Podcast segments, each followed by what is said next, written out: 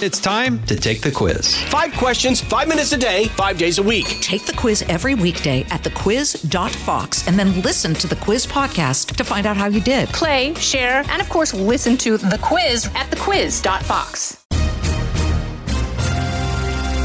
Saturday, July 2nd, 2022.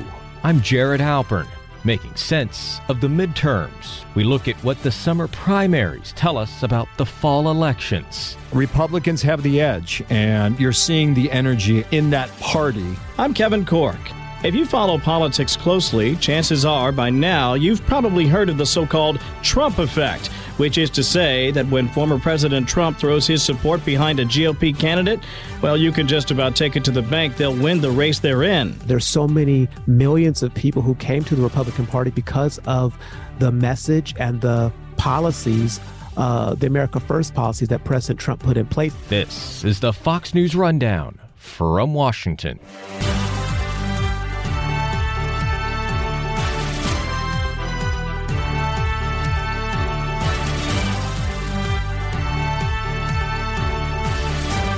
History and math. Those two subjects are the biggest predictors in election forecasting. History tells us this Midterm elections are usually not kind to the party of the sitting president. Going back to the Truman presidency, the president's party loses on average about 29 House seats two years after being elected. In 2010, two years after the election of President Obama, Republicans flipped 63 seats. Democrats flipped 41 seats in 2018, two years after the election of President Trump. Now, the math. Simply, Republicans don't need to have years anything like those, or even the average, to win control of the House of Representatives. Right now, Democrats hold a slim majority in the House, 220 to 210. Republicans need a net of less than 10 to win an outright majority. The Senate, even slimmer. 35 of the 100 seats are on the ballot.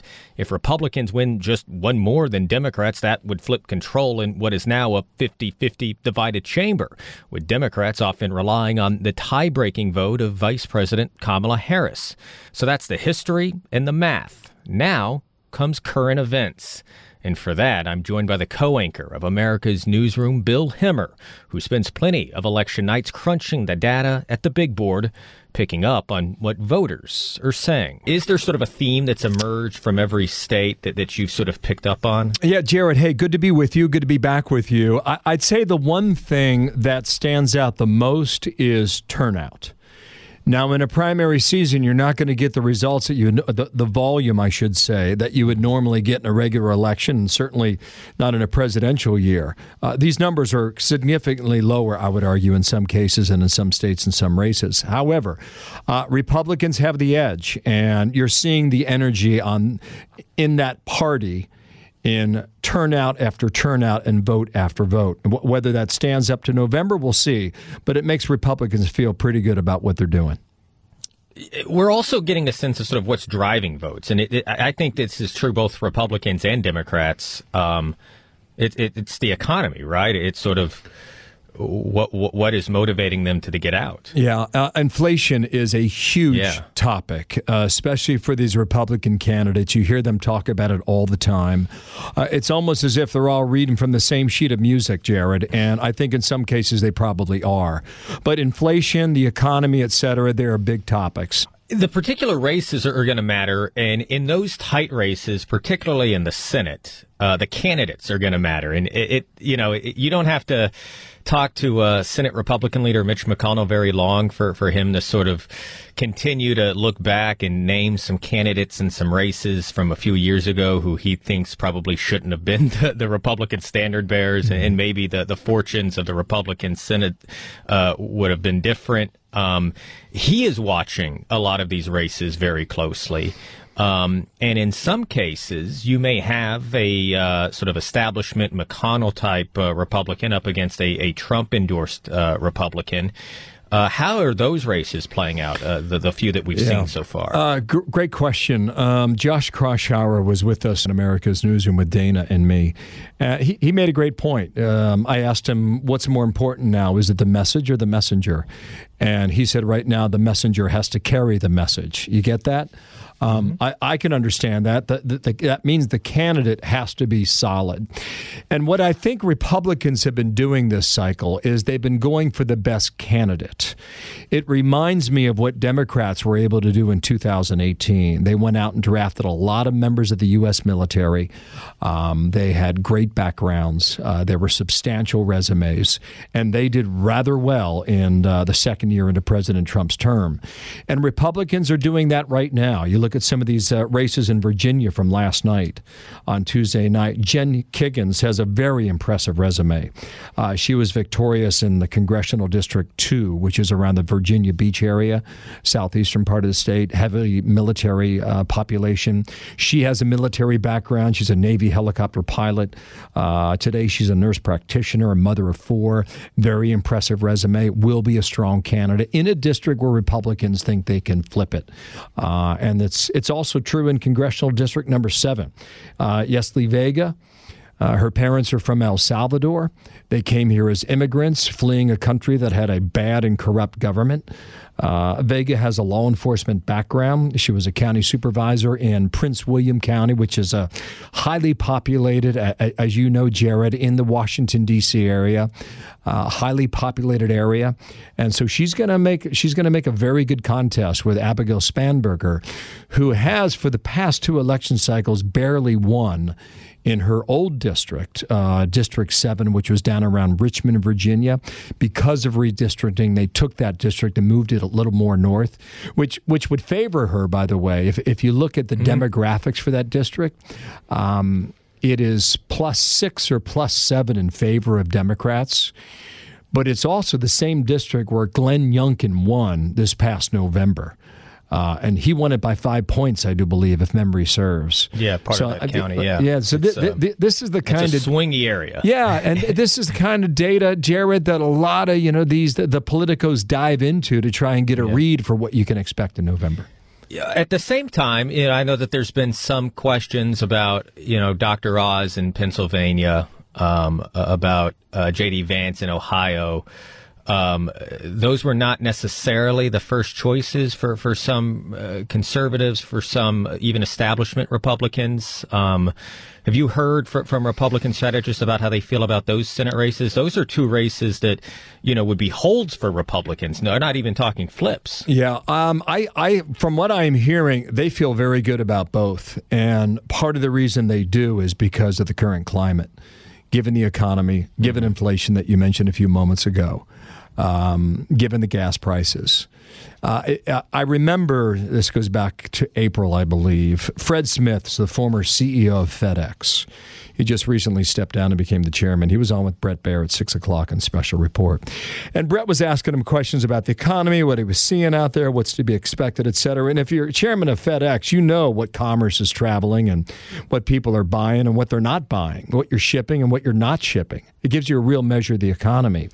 And toward the end of the interview, Bret asked him somewhat of a political question, and he sidestepped it. He said, "I'm not going to answer it, but I'll tell you this: I remember being in the Oval Office, and Barack Obama told me." If you want to know what my approval rating is, just look at the price of gasoline in America. The two numbers are directly correlated with each other. And this is some of the fierce headwinds that Joe Biden is seeing today. It's the reason why the recent polling have him going lower and lower uh, in his approval rating. It's because of the economy, and people are not happy with it. Well, that has been the case in so many elections, to your point, Bill, and will be a driving uh, force as we look forward now to uh, the midterms. Appreciate all of your data, all of your insight. We'll uh, continue to have these conversations because uh, we still got a few more months of this before folks go to the yeah. polls. Thank you, Jared. Good to be with you. Jason in the House, the Jason Chaffetz podcast. Dive deeper than the headlines and the party lines as I take on American life, politics, and entertainment. Subscribe now on FoxNewsPodcast.com or wherever you download podcasts.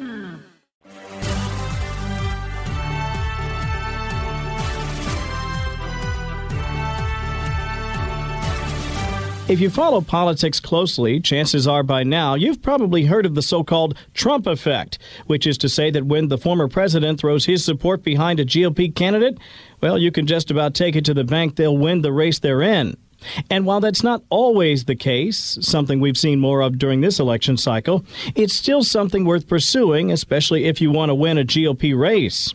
And that's just one of the many data points driving what many observers believe will be a red wave on Capitol Hill come November. When Republican Mayra Flores won her congressional race in South Texas, she became the first GOP candidate to claim the district in the heavily Hispanic south part of the state. A victory that sent shockwaves across the political spectrum, serving as both a template for victory for Republicans and perhaps more notably, a stern warning for Democrats. There's no doubt that President Trump continues to be a strong, uh, influential uh, force in our party. Paris Dennard is a political strategist and the RNC's national spokesperson who spent years tracking voting trends with a particular focus on the GOP, minority outreach, and the Trump effect on races across the country. Uh, because if you go back to what he was able to do uh, in terms of growing the party, diversifying the party, uh, making us uh, the party of the working class, the middle class, uh, there's so many millions of people who came to the Republican Party because of the message and the policies uh, the America First policies that President Trump put in place. And so when it comes to these different candidates that he's been endorsing across the country, uh, and he has over a 95% success rate uh, thus far, uh, Republican voters and quite frankly, Democrat and independent voters who are looking at these different candidates look to President Trump's endorsement and say, you know what? If he's endorsing uh, someone that is going to carry out the successful inclusive agenda that he had while he was president, then that could be someone that I want to support. So we are, we think as the Republican National Committee that uh, the Republican voters are going to ultimately make up their, their minds for themselves on who best to serve. But we certainly appreciate the work that President Trump has done to continue to engage not only with the RNC, but also with the grassroots supporters, keeping them engaged, keeping them involved so that you can see tremendous results like we've seen in places like uh, the Rio Grande Valley in South Texas. Yeah, that's exactly a great point to make, in particular when you consider the district down there. Of course, uh, Paris and I are speaking of Republican Mayra Flores. She beat the Democrat there, Dan Sanchez, uh, to represent the 34th Congressional District in Texas. Uh, she's the first GOP candidate in that area, Paris. Uh, to represent that area since 1870. She's also the first U.S. Congresswoman to be born in Mexico. And I mention her because she's in a district, uh, Paris, that's like 85% Hispanic. And to flip that district from blue to red is not only historic, it is eye opening and it could be fear inducing for Democrats. What say you? I think Democrats right now are running scared at the tremendous inroads that the Republican National Committee is making across the country under the leadership of Ronna McDaniel. When you look at uh, the success of Mayra Flores, who is going to be sworn in as a United States Congresswoman uh, uh, this evening, uh, Tuesday evening. Uh, it is a, it is a testament to the work of so many people who are working to expand our party, get these candidates out of these primaries and, and elected. But it's also a testament to how intentional uh, the Republican National Committee has been. when you look at the fact that we have over 30 Republican National Committee community centers in the Black community, Hispanic community, Asian Pacific American community, Jewish community, and even the Native American community. It shows that we are serious about minority engagement. We also have this new uh, thing we call RCI, which is the Republican Civics Initiative, where we are utilizing our uh, community engagement coordinators across the country through our community centers and actually helping to uh, uh, train and and give the the, the lesson plans to help uh, legal residents here study for the civics portion of their uh, exam to become naturalized citizens because we believe that people want to become U.S. citizens and we want to be the party of legal immigration. And so, for these American people who want to become full American citizens, the Republican National Committee is going to be there to help them pass their civics tests. And so we're intentional on, on our engagement. And I think Democrats are running scared for a few reasons. One, because they know the economy under the Biden Harris administration is terrible and it's disproportionately impacting uh, minorities, the middle class, and seniors on fixed incomes. And two, the strategic engagement that we're having at a nationwide effort uh, to bring in new people uh, into our party. Uh, Democrats don't know what to do but run scared. Uh, but Republicans know what to do, and that's continue to engage, continue to help win elections, and continue to show up on election day to uh, retire Nancy Pelosi once and for all. Interesting nuggets, too, when you consider that President Trump, despite the loss in 2020, really turned out incredibly strong Hispanic support, relatively speaking, for a Republican candidate. And I think you also touched on something else. But before I sort of circle back on that, I want to uh, share this uh, interesting quote. The uh, Latino organization Bienvenido in Action uh, really went after the president and the Democrats uh, for what they called reckless and unpopular policies. Um, this was a really tough uh, quote from their organization. It said, by electing Republican Mayra Flores to Congress, Hispanics are telling the rest of the country that we are fed up with reckless liberal policies and want change, the statement reads. It goes on to say Mayra won because she ran a campaign rooted in our community's values God, family, and country.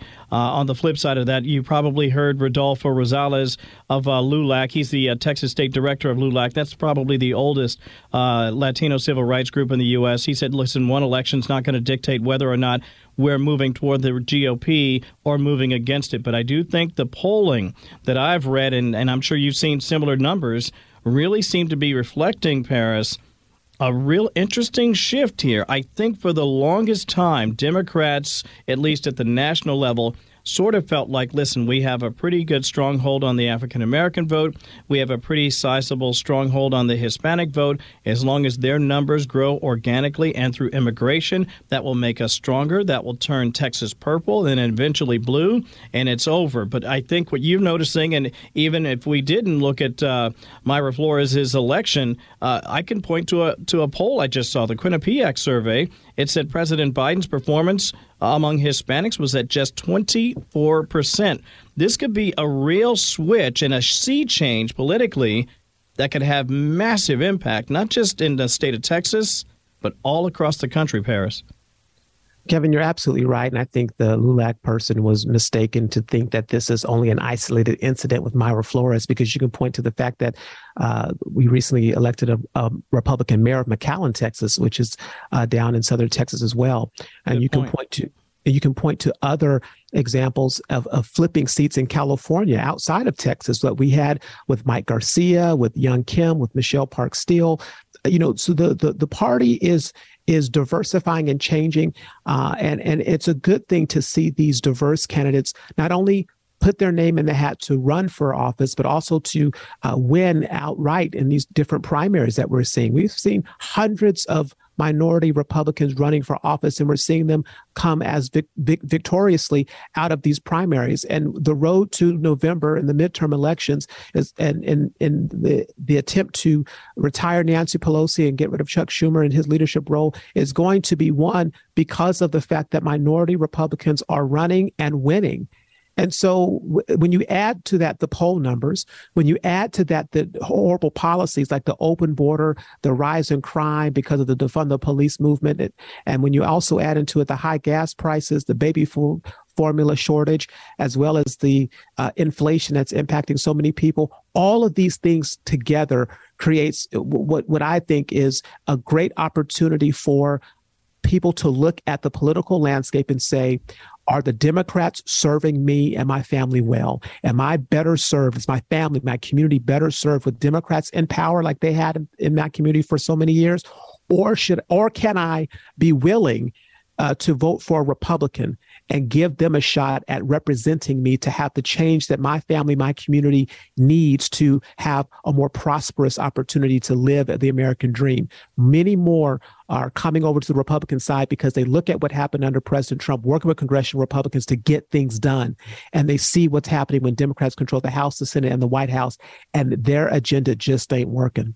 Yeah, and I think a lot of what we're observing in conversations here in Washington, and again, as I sort of travel across the country, is there's a misalignment often uh, between some of these communities and the generally let's just say advertised values perhaps by the national party. And democrats on the local level say hey listen you don't have to buy everything we're selling Uh, we can get along for 80 20, but I do think it's becoming more challenging, especially when you're talking about a difficult economy. And you're going to hear names, obviously, we're familiar with Winsome over in Virginia, uh, mm-hmm. the uh, great state of Virginia. She's the uh, lieutenant governor there, but people like Herschel Walker running, a lot of good, strong Asian GOP candidates running, and successfully so in the state of California. So things are getting interesting. But if I could, for just a second, uh, Paris, sure. turn it back to President Trump. Yes, he's had some powerful endorsements. Dr. Oz, for example, uh, you mentioned Mayra. Uh, even in the state of Alabama, uh, the president's still holding sway. His endorsements do matter. I don't think anybody could argue that. However, the Trump effect may not be what it once was. Uh, we saw what happened with the gubernatorial race in the great state of Georgia, and we've seen other instances where uh, despite the fact that the president put his thumb on the scales. I think it was over in North Carolina. We saw an example of that. It doesn't always work out. Uh, which is not to say that that's necessarily a bad thing for the party, but I'm just curious, knowing now that every time he makes an endorsement that may or may not, you know, push your party over the finish line with respect to victory, but when he does, is that a message the party wants? Because I do think there are a lot of people who still worry and wonder is he a net negative in some areas that are important, say among suburban moms? What do you think? I think when you look at the fact that uh, in Georgia specifically, uh, and our chairwoman Ronna McDaniel said it best. She goes, "There are people in Georgia who love President Trump who also love Governor Kemp, and they voted mm. for Governor Kemp uh, to be their to to be the nominee to be uh, governor again." And so when you look at uh, what President Trump is doing with his endorsements, you know, ultimately the people are going to decide for themselves as to whom they think is going to be the best representative of them in the halls of Congress or in the Senate or, you know, or at the state house. But President Trump's endorsement is important and it is effective. And we look at it this way at the RNC. If people are going to look at President Trump's endorsement and, and think to themselves, what does that endorsement mean?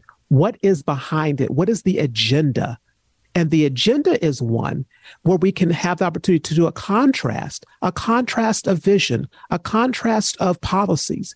And we can say uh, President Trump's endorsement is that he is wanting someone who's going to put forth the America First agenda who's going to be supporting small businesses, who's going to be looking out for the little guy, the middle class, the blue collar worker, which is the majority of our party now, who's going to be uh, uh, doing things that's going to make us more energy independent in our own country, who's not, who's going to support the Keystone Pipeline, who's not going to be pushing things like the funding of the police, who's not going to have policies that are going to continue to uh, increase in, uh, inflation, and it's certainly not going to be someone who is wanting to uh, call for minor incursions overseas, like we saw uh, President Biden do.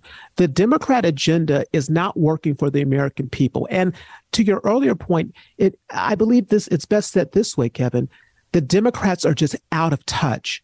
When you see gas prices the way they are across the country, impacting literally everyone, and the, the refrain out of the Biden Harris White House is you should just either drive less or spend thousands of dollars on an electric vehicle, you're missing the moment. You're, you're not where the people want you to be because your policies put us in this in this predicament.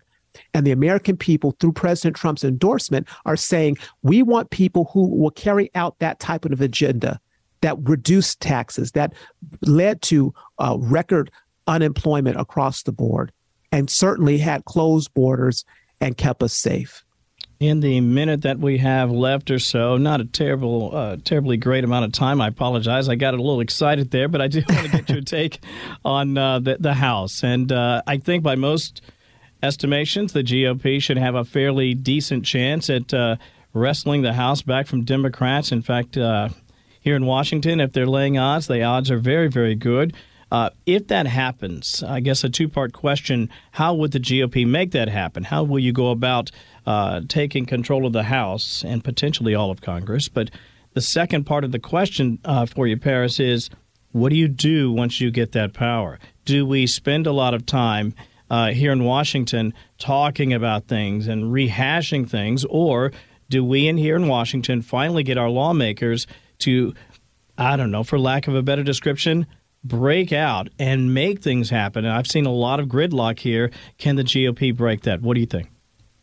Look, we believe at the RNC uh, that we are going to have the necessary resources because of our uh, donors or investors that are going to help us uh, get these candidates across the finish line, especially those in the, these House races. Uh, we're going to see new faces in Congress, people like Wesley Hunt out of Texas coming to Congress ready to lead, ready for action. Because if you go back to where how things were when President Trump was in office, working with congressional Republicans, and quite frankly, Kevin, working with congressional Democrats to get things done in bipartisan uh, in a bipartisan fashion. That's exactly what the American people demand, but it's not what they're seeing right now. We saw the Democrats walk away from uh, for police reform. We've seen them walk away from a whole bunch of other issues that just are unacceptable. We want to have people that understand that you have to walk the walk and talk the talk. And that is what Republicans are ready to do. We're ready to lead. We're ready to go back to way things were when we when we had a Republican in the White House where we were working together and getting things accomplished for the American people. And that's what's going to happen when Republicans take control. And and here's the proof in the pudding, Kevin. Look at what Republican governors are doing right now. Republican governors are leading when it comes to recovery. We're leading when it comes to jobs creations and leading when it comes to having record low unemployment. When you look for uh, examples of leadership that works, you can look towards Republican governors right now. And that's what the American people are going to point to. And so we're going to make sure we get these candidates the necessary resources, the data, the boots on the ground through our GOTV work, through our community centers that we have, so that we can win this election in the midterms and get our country back on the right track. Could be looking at a red wave come November, but of course, a lot of time between now and then, and a lot could happen. Paris Dennard, always a pleasure to spend time with you. We thank you for spending time with us today. And the next time you head out to Pepperdine, be sure to give me a call. Beautiful country out there. I sure will, Kevin. Good to talk to you.